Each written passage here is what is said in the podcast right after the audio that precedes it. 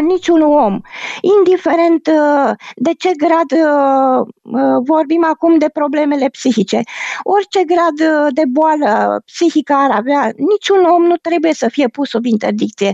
Nimeni nu poate, nu are garanția să spună, domne, acest om, chiar și la cei cu handicap sever, nu se va mai vindeca niciodată. Nimeni nu poate să știe acest lucru. Doamna Alexandra este una dintre cele aproximativ 50.000 de persoane pe care sistemul le numește generic cu dizabilități psihosociale sau intelectuale și pe care același sistem le-a pus sub interdicție, deși nu au comis nicio infracțiune, nicio crimă, niciun delict.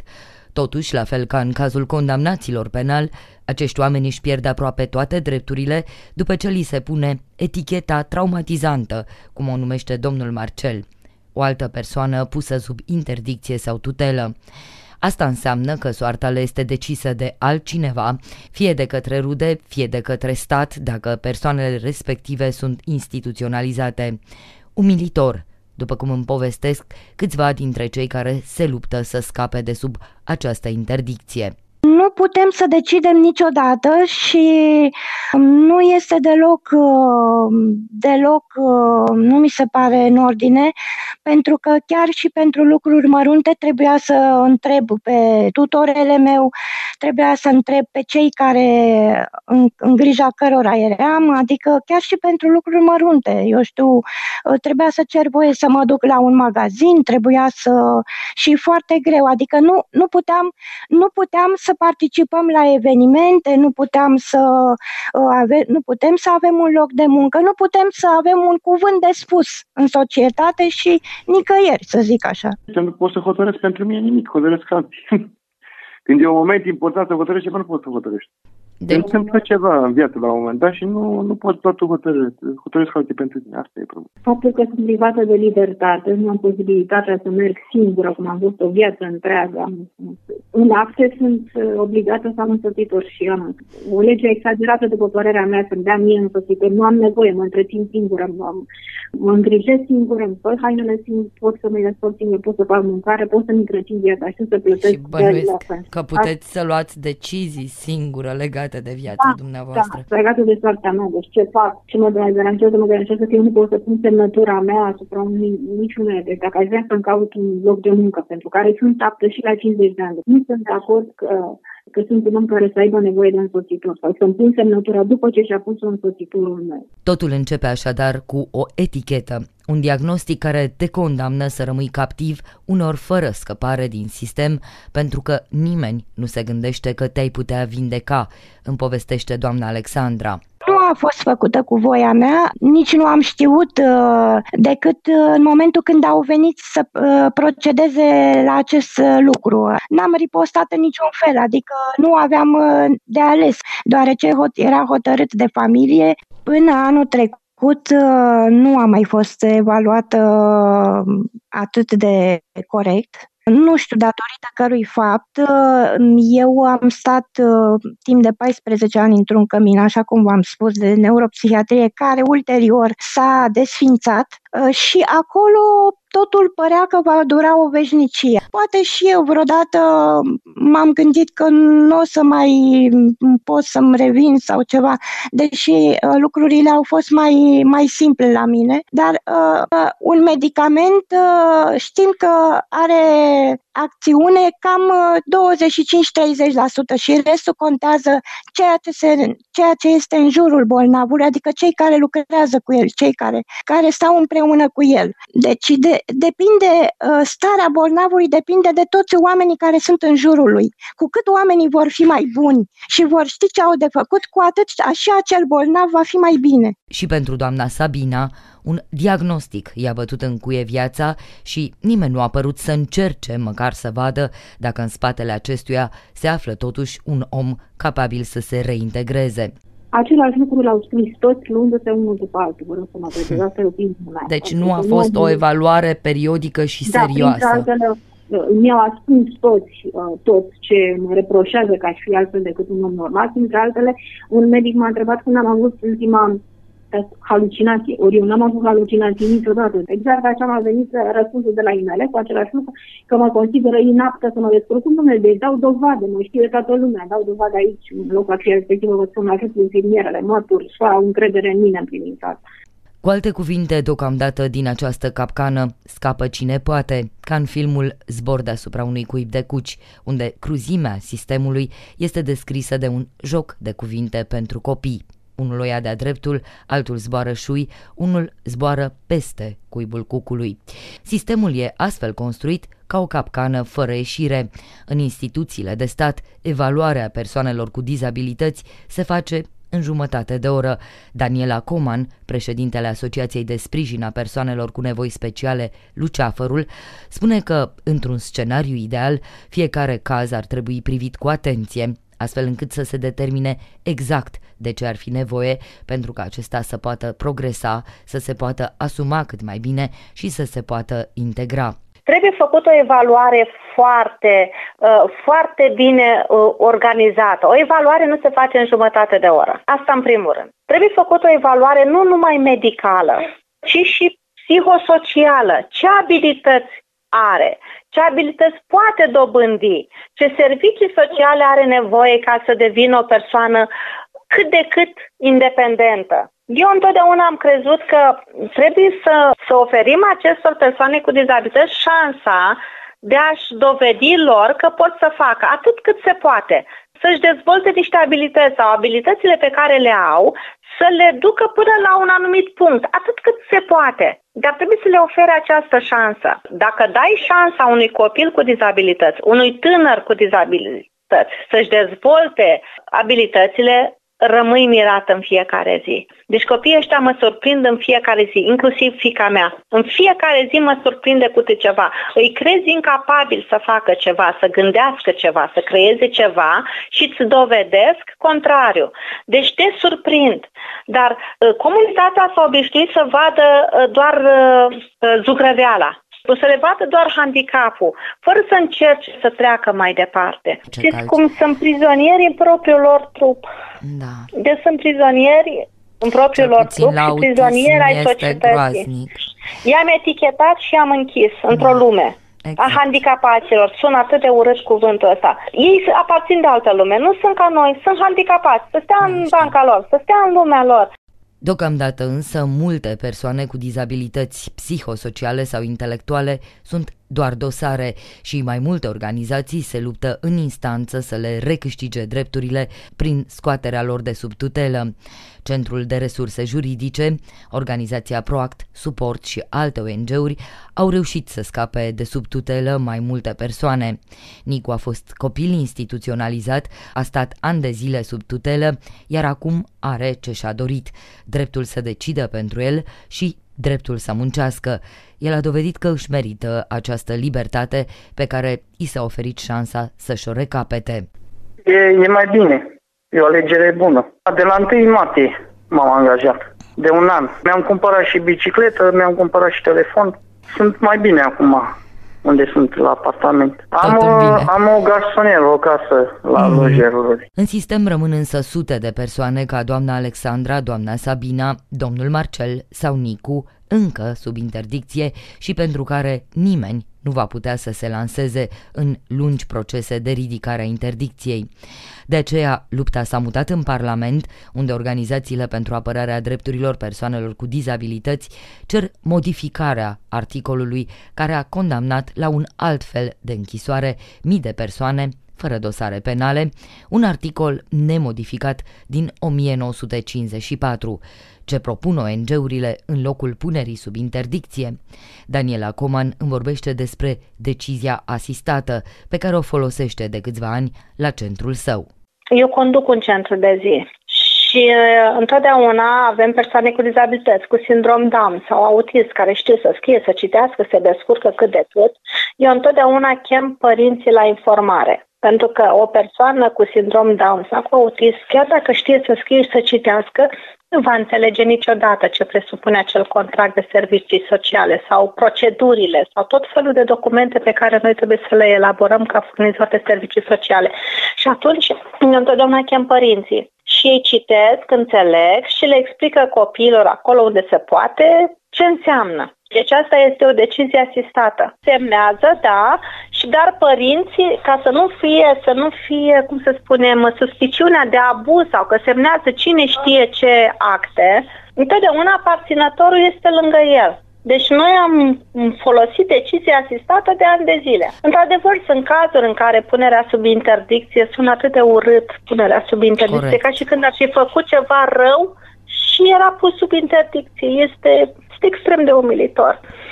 Este. Sunt cazuri în care, într-adevăr, o această măsură de protecție este necesară. De ce să nu dar de ce să nu recunoaștem? Dar nu trebuie această măsură aplicată tuturor persoanelor cu dizabilități. Este nedrept. Cum ați vedea dumneavoastră mecanismul acesta, mai ales că lucrați cu foarte multe persoane și cu aparținători și cu persoane cu, cu dizabilități, care ar fi me- mecanismul cel mai uman? Deci Decizia ceea ce fac... asistată. Eu cel puțin m-am zbătut foarte mult pentru aceste modificări legislative. Au mai fost încercări, să știți, de modificare a codului civil și codului de procedură civilă uh, privind uh, punerea sub interdicție, cu câțiva ani în, în urmă. Au mai încercat, dar uh, nu a fost luat în considerare. Și gândiți-vă că acest articol 164 privind punerea sub interdicție este din codul civil din 1954, cred.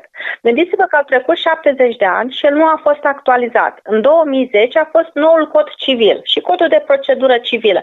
Nimeni nu s-a atins de acest articol, deși semnale au mai fost că ar fi nevoie. Pentru că stai și te uiți în legislație, au o groază de drepturi, scriptic, dar faptic nu. Deci comunitatea în care trăiește o persoană cu dizabilități știe doar că este asistat social, care o groază de drepturi și că vezi, Doamne, ce a făcut de să merite atâtea drepturi. Și din păcate nu are niciunul pentru din că majoritatea sunt sub interdicție. Sau da, foarte da. mulți Au sunt fost sub... nevoiți să, să, să ceară această măsură de ocrotire. În cazul persoanelor care sunt într-o situație mai dificilă, cum ar trebui să se transforme interdicția în cele mai severe cazuri? Eu cred că, ca părinte, și mă gândesc, deci, această punere sub interdicție ar trebui să fie înlocuită cu câteva măsuri de protecție.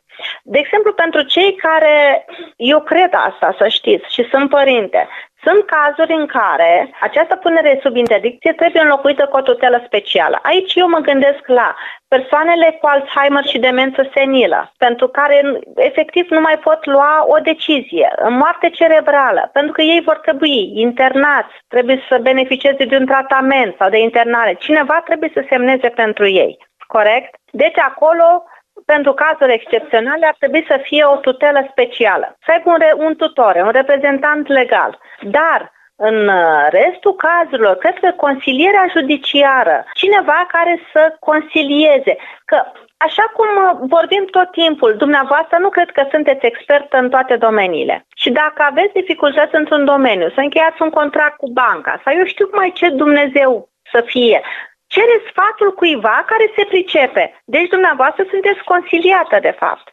Corect. Luați o decizie asistată. Cineva va ajuta să luați decizia legată de o vânzare, de încheierea unui contract sau eu știu ce altă problemă. Că nimeni nu le știe pe toate. Deci întotdeauna avem nevoie de un sprijin. Cineva să ne consilieze, să ne sfătuiască. Așa este și la persoanele cu dizabilități. Au nevoie Cred că pur și simplu niște de... măsuri tranzitorii, nu dintr-o mm-hmm. dată punere sub interdicție, să nu mai aibă niciun drept. Pentru Daniela Coman, lupta are un nume. Ioana, fica ei, diagnosticată cu autism și căreia statul i-a pus eticheta retard psihic sever. Frica sa cea mai mare ce se va întâmpla cu Ioana după ce nu-i va mai fi alături și, pentru aceasta, se luptă pentru introducerea unui articol prin care părinții ca ea să poată stabili ce se va întâmpla după moartea lor. Din păcate, Daniela Coman spune că politicienii nu reușesc să vadă în spatele legilor toate dramele și nu se vor coborâ în instituțiile de stat pentru persoanele cu dizabilități să cunoască oameni precum domnul Marcel sau doamna Sabina sau să o cunoască pe Ioana. Se vor schimba lucrurile vreodată? Nu știu când se vor schimba, dar uh, uh, doamna Belzuc, știți care cred eu că este cea mai mare palmă pe care a primit-o România peste obraz și o spun mereu. să vină cetățeni străini să ofere servicii sociale copiilor României și să susțină servicii sociale de ani de zile. Cred că este, este cea mai mare rușine pentru un stat să-ți vină străinii să-ți îngrijească copiii. România ar trebui ca stat semnatar al Convenției ONU pentru persoanele cu dizabilități să prezinte un raport de țară și să adopte o strategie națională prin care să se angajeze, între altele, să modifice codul civil și codul de procedură penală la capitolul drepturi juridice, implicând în proces persoanele cu dizabilități și organizațiile neguvernamentale. Cu alte cuvinte, să înlocuiască regimul interdicției cu un altul de asistență în luarea deciziilor. Pentru moment, atât raportul de țară cât și strategia se plimbă între ministere pentru diverse avize și puncte de vedere, chiar dacă adoptarea ambelor documente este, între altele, o condiționalitate pentru primirea de fonduri europene. Într-o formă uh, amendată s-a lucrat pe uh, proiectul de lege uh, realizat de Ministerul Justiției, adoptat de Guvern și transmis Parlamentului pentru adoptare, Uh, la sfârșitul anului uh, trecut l-au finalizat. Uh, el a fost redactat pentru a transpune exigențele deciziei CCR din 2020, care a declarat neconstituțional, de fapt, articolul privitor la punerea sub interdicție judecătorească a persoanelor care suferau de alienație sau debilitate mentală, cum era vechea exprimare. Curtea a constatat că, iată, după 30 de ani, Uh, acest regim a fost, acest regim juridic de ocrotire pentru persoanele cu dizabilități, de fapt era unul uh, disproporționat față de nevoile uh, lor. De ce? Pentru că nu exista nicio altă posibilitate. Am moștenit o concepție învechită, răspuns al unei mentalități de, de demult, o concepție juridică învechită de ocrotire care nu le permitea acestora până la urmă, dacă au niște dizabilități ușoare, dacă au un grad de autonomie mai mare, dacă au uh, nevoi diferite și capacități uh, intelectuale uh, graduale, să poți să uh, stabilești măsurile uh, de ocrotire în acord cu toate acestea. Mai și mai cu seamă să le respecti până la urmă posibilitatea și dreptul absolut de a-și exercita și singure uh, aceste drepturi, pentru că sunt o componentă importantă a demnității unei persoane. Ori legea uh, a prevăzut vreme de 30 de ani, nu mai vorbesc uh, de uh, modelul din perioada comunistă, a prevăzut o singură măsură, aceea punerii sub interdicție, fără să fie uh, posibilitatea de a o adapta nevoilor să fie graduală în raport de gradul de dizabilitate și fără să fie posibilă să uh, fie limitată în timp. Curtea, Acum, uh-huh. Întrebarea curtea a spus trebuie să fie graduale și trebuie uh-huh. să mhm. fie limitate în timp. Corect. Proiectul a fost însă mult mai mult de atât. Proiectul acesta, pregătit de Ministerul Justiției, a urmărit să redea modele europene deja uh, în materie de respectarea drepturilor persoanelor cu dizabilități. E, după mine, o piatră de temelie. Este chiar o reformă profundă a acestui întreg sistem judiciar de uh, protecție și aștept, mă aștept ca beneficiile să se vadă, pentru că beneficiarii, însemnând și persoane cu dezabilități și mai cu seamă persoanele care au în grijă adulți sau minori cu dizabilități, să poată să fie ajutați de acest proiect. Și dacă timpul ne permite, o să vă dau câteva exemple. Mm-hmm. Întrebarea este, uh, la Senat ce modificări ați adus, pentru că știu că ați consultat și organizațiile neguvernamentale care au avut puncte diferite față de, de vedere față de cel al guvernului. Au cerut uh, măsuri mult mai, uh, cum să spunem așa, mai, uh, mai bine uh, nuanțate. Uh, a fost în primul rând, da, într-adevăr vă confirm că am avut uh, nu una, ci cred că două și chiar trei uh, uh, întâlniri de dezbatere, una amplă cu circa 14 ONG-uri, cu părinți care uh, sunt uh, tutorii ai copiilor minori sau uh, ai copiilor majori care au dizabilități și toți au uh, reclamat uh, acest concept învechit, au dorit să uh, pună sub, uh, să se elimine de fapt la nivel conceptual măsura ocrotirii uh, absolute substitutive a persoanei. Se consideră că chiar și o persoană care are un grad de afectare a, a facultăților mentale uh, cu caracter permanent sau total, totuși există posibilitatea, nu așa, a micilor minuni uh, în materie de revenire a sănătății și atunci pentru acele momente ar trebui cumva să găsim un sistem proporțional care să le permită cumva să se exprime ca persoane, ca ființe umane până la urmă. Acest lucru e greu de realizat. Suntem conștienți de lucrul ăsta. Legea ei reprezintă o reformă, dar mai mult decât a reforma un cadru juridic obiectiv, e nevoie și de reforma mentalităților. Și în un întreg sistem de ocrotire trebuie pregătit Uh, și mă refer și la sistemul judiciar, la judecătorii care vor institui. Noi am, proiectul acesta dă o putere foarte mare judecătorului care va institui fie consilierea judiciară, fie uh, tutela specială pentru majorul cu dizabilități, primul uh, având o capacitate restrânsă de exercițiu, cel de-al doilea pus beneficiar de tutelă specială, fiind de fapt afectat grav în, în ceea ce privește facultățile mentale și atunci având un reprezentant. Primul este asistat, el realizează persoana uh, cu beneficiară de consiliere judiciară, realizează acte, anumite acte juridice cu încuvințarea tutorelui, spre deosebire de cel de-al doilea care este reprezentat, deci practic substituit în luarea deciziilor de un terț membru al familiei. Ceea ce vreau să vă spun, deci aceasta a fost o critică de viziune și aici îi mulțumesc uh, Centrului pentru Resurse Juridice pentru că a avut cel mai mare aport în redactarea amendamentelor. Și da, am primit circa 200 de amendamente, vă spun sincer, pe un proiect uh, consistent. Pe fiecare l-am luat la lecturat împreună cu colegii din Ministerul Justiției și din uh, Consiliul Superior al Magistraturii, care la rândul lui a făcut propuneri de la amendamente de tehnică legislativă la amendamente de corectare până la urmă uh, a unor norme și uh, în final am, ne-am însușit acele amendamente, o serie dintre ele chiar erau pertinente.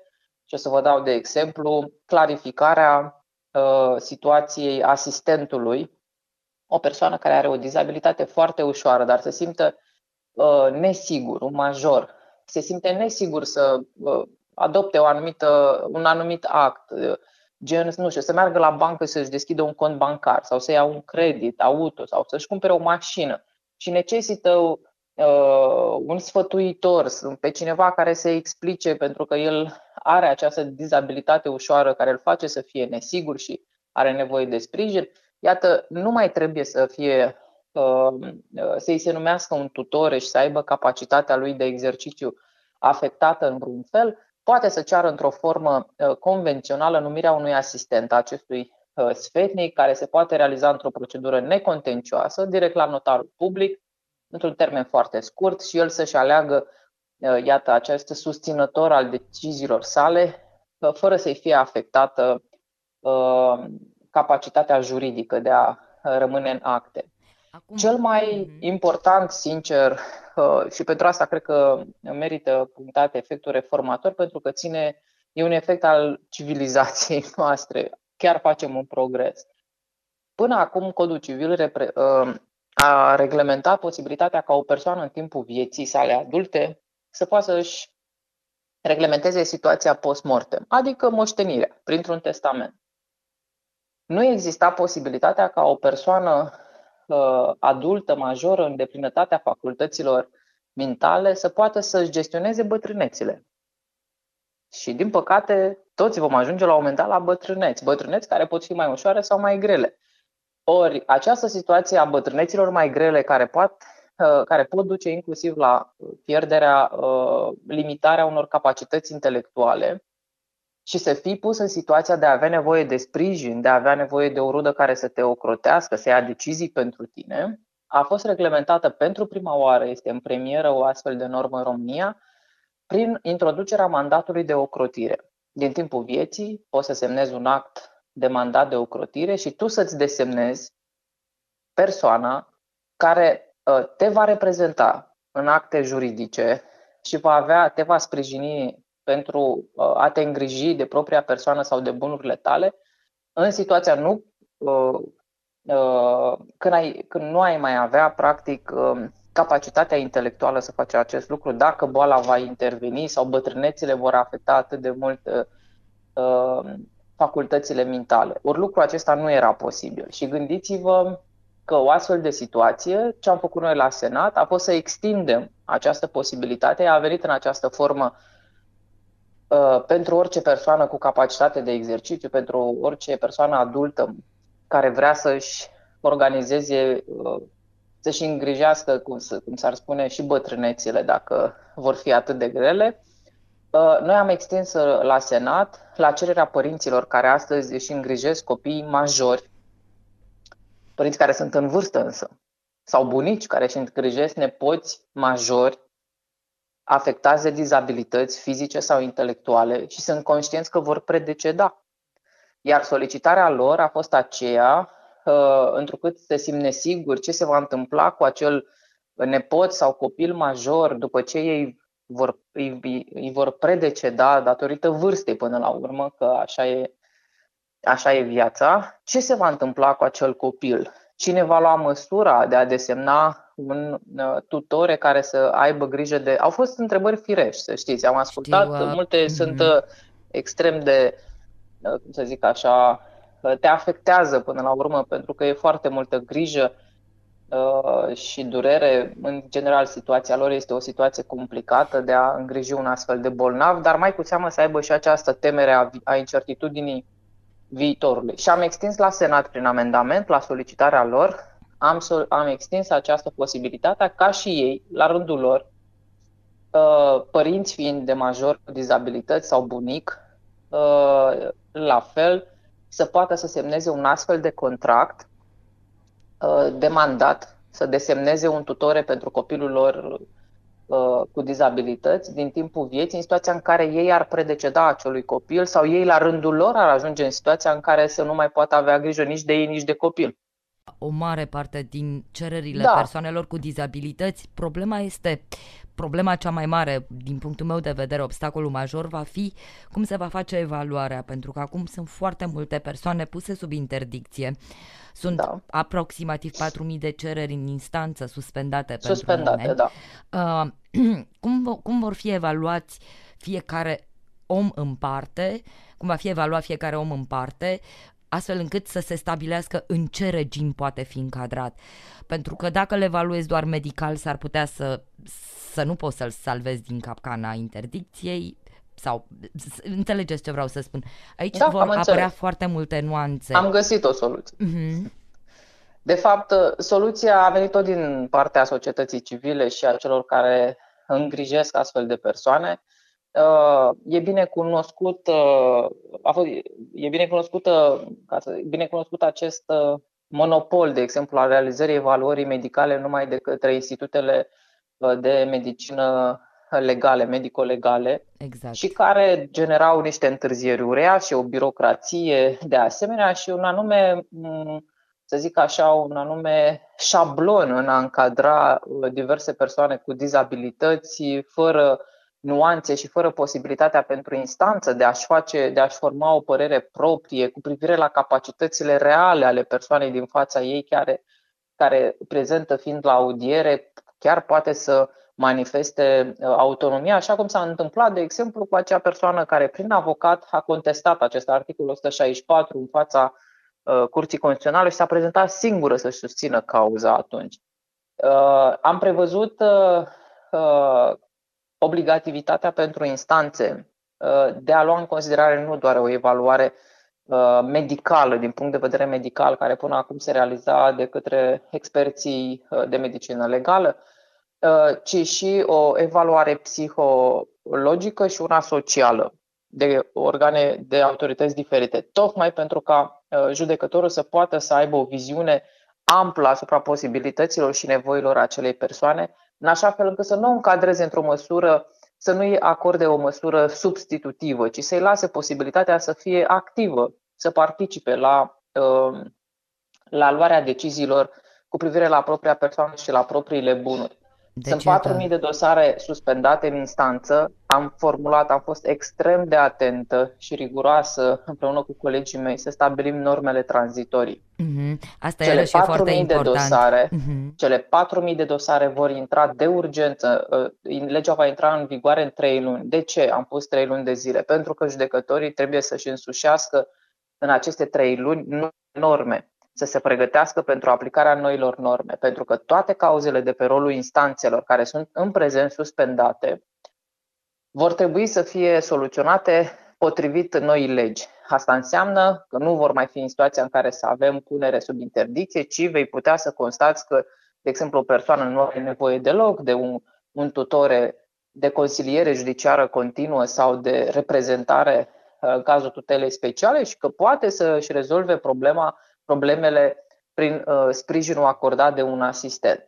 Deci toate acestea, în trei luni de zile după o pregătire pe care CSM o va realiza la nivelul instanțelor, uh, vor fi repuse pe rol și soluționate potrivit acestei uh, legi, cu toate uh, drepturile pe care noi le-am prevăzut acolo și garanții pentru persoanele ocrotite și pentru aparținătorilor, cum ar veni. Uh-huh. Distinct de acestea însă, ceea ce este foarte important, am dat un termen de Uh, trei ani de zile, pentru că am vorbit într-adevăr de 4.000 de dosare, dar beneficiari de. Asta vreau să, să vă întreb, sunt foarte mult mai multe sunt persoane. Câțiva mm-hmm. zeci de mii de persoane, a căror măsuri și a căror dosare trebuie să fie reevaluate, pentru că foarte mulți au tutelă pe perioada vieții.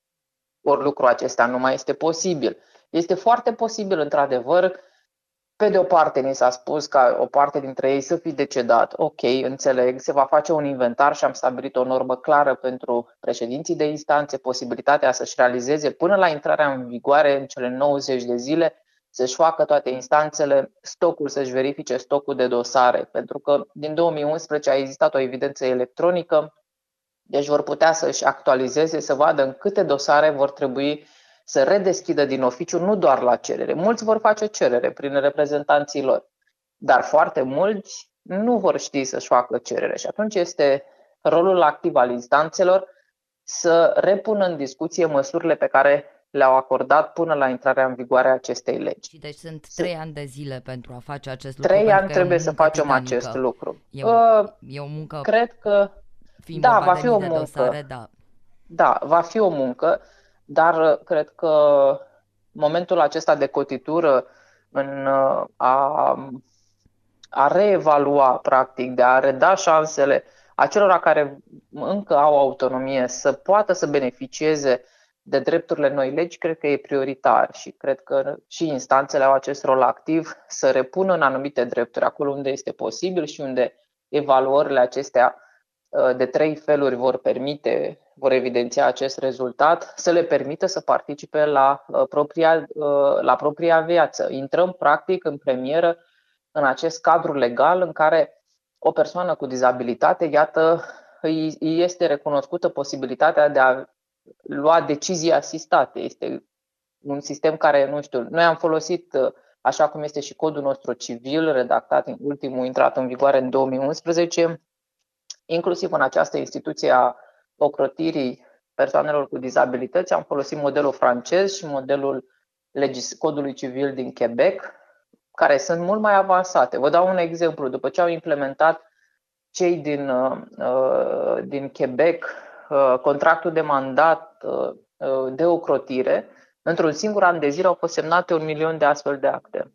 Deci oamenii au o preocupare în, în a-și organiza, iată, această împrejurare în care ar putea să ajungă la un moment dat să-și desemneze o persoană care să aibă grijă uh, de ei după caz sau de copiilor care ar rămâne singuri și neajutorați, indiferent că sunt minori sau majori cu dizabilități. O singură ultimă întrebare. Aveți emoții la Camera Deputaților? Uh, nu, nu am emoții la Camera cu Deputaților, pentru că uh, noi am ținut legătura cu colegii noștri din Comisia Juridică de la Camera Deputaților, uh, CSM-ul, reprezentanții Ministerului Justiției și cu siguranță și cei ai societății civile vor fi activi și la Camera Deputaților. Cred că ei vor avea mai puțin de lucru. Noi am făcut inclusiv amendamente de tehnică legislativă foarte multe și de clarificarea textelor uh, sub aspect tehnic mai degrabă.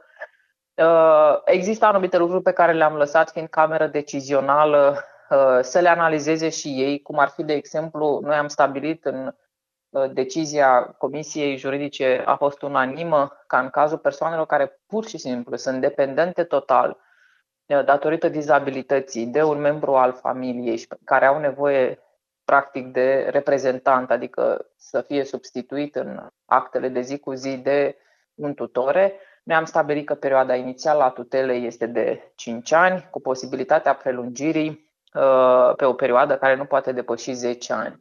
Au fost multe discuții. De ce? Pentru că, din punct de vedere logic, faptic, familia știe și pe baza datelor medicale că acea persoană nu-și mai revine. Deci vorbim de cazurile grave, de afectare totală și cu caracter permanent în unele cazuri uh, a facultăților mentale.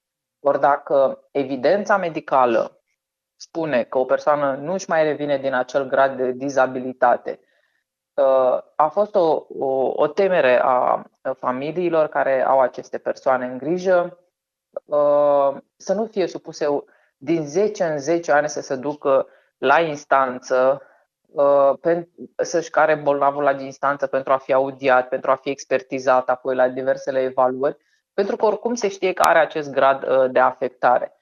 Curtea Constituțională nu ne-a permis însă să mai dăm măsuri pe durata pe durată nelimitată, mm-hmm. nedeterminată. Adică nu mai, este acest, nu mai este acest lucru posibil. Și rămâne la latitudinea colegilor noștri din Camera Decizională să analizeze dacă pot majora, dacă vor stabili o perioadă mai mare de 10 ani decât am prevăzut noi la Senat, pentru a nu constitui o povară administrativă nici pentru familie, nici pentru cel care se află uh, în ocrotire.